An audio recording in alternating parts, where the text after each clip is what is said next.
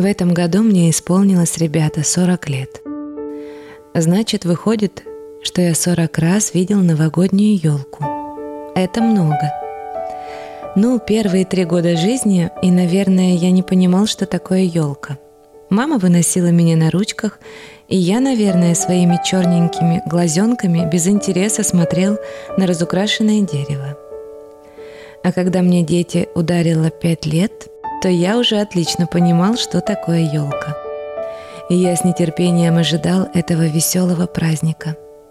И даже в щелочку двери подглядывал, как моя мама украшает елку. А моей сестренке Лёле было в то время 7 лет, и она была исключительно бойкая девочка. Она мне однажды сказала, «Минька, мама ушла на кухню, Давай пойдем в комнату, где стоит елка, и поглядим, что там делается.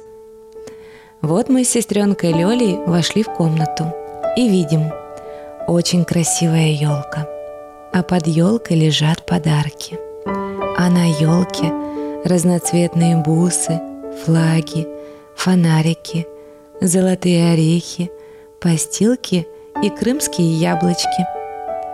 Моя сестренка Лёля говорит – не будем глядеть подарки, а вместо того давай лучше съедим по одной постилке.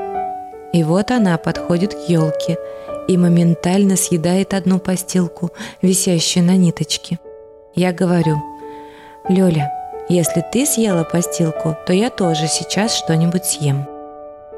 И я подхожу к елке и откусываю маленький кусочек яблока. Сестренка говорит – если ты яблоко откусил, то я сейчас другую постилку съем и вдобавок возьму себе еще эту конфетку.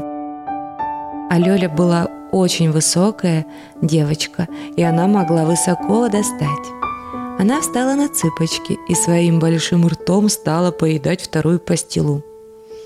А я был удивительно маленького роста, и мне почти ничего нельзя было достать, кроме одного яблока, которое висело низко. Я говорю – если ты съела вторую постилку, то я еще раз откушу это яблоко. И я снова беру руками это яблочко и снова его немножко откусываю. Лёля говорит, если ты второй раз откусил яблоко, то я не буду больше церемониться и сейчас съем третью постилу и вдобавок возьму себе на память хлопушку и орех. Тогда я чуть не заревел, потому что она могла до всего дотянуться, а я нет – я ей говорю, а я как подставлю к елке стул, когда стану себе что-нибудь тоже, кроме яблока. И вот я стал своими худенькими ручонками тянуть к елке стул. Но стул упал на меня. Я хотел поднять стул, но он снова упал и прямо на подарки. Лёля говорит, «Минька, ты, кажется, разбил куклу». Так и есть.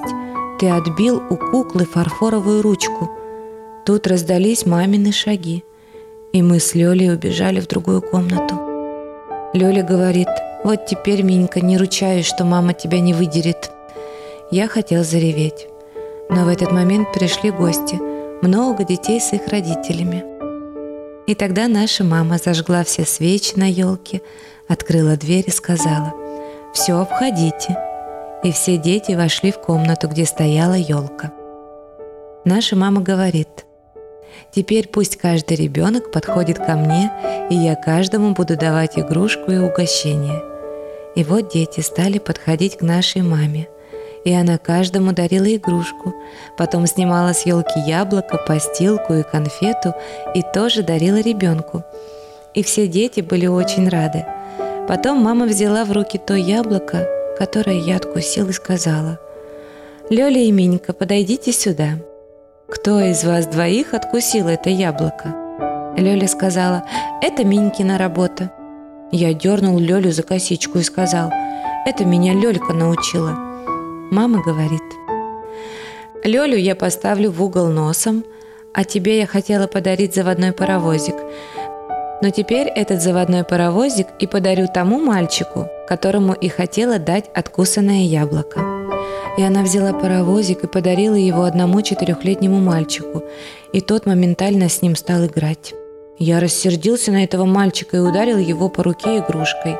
И он так отчаянно заревел, что его собственная мама взяла его на ручки и сказала, «С этих пор я не буду приходить к вам в гости с моим мальчиком». И я сказал, «Можете уходить, и тогда паровозик мне останется». И та мама удивилась моим словам и сказала, «Наверное, ваш мальчик будет разбойник». И тогда моя мама взяла меня на ручки и сказала той маме, «Не смейте так говорить про моего сына. Лучше уходите со своим ребенком и никогда к нам больше не приходите». И та мама сказала, «Я так и сделаю, с вами водиться, что в крапиву садиться». И тогда еще одна и третья мама сказала, «И я тоже уйду, моя девочка не заслужила того, чтобы ей дарили куклу с обломанной рукой». И моя сестренка Лёля закричала, «Можете тоже уходить со своими детьми, и тогда куклу со сломанной рукой я себе заберу». И тогда я, сидя на маминых руках, закричал, «Можете вообще все уходить, и тогда все игрушки нам останутся». И тогда все гости стали уходить. И наша мама удивилась, что мы остались одни. Но вдруг в комнату вошел наш папа.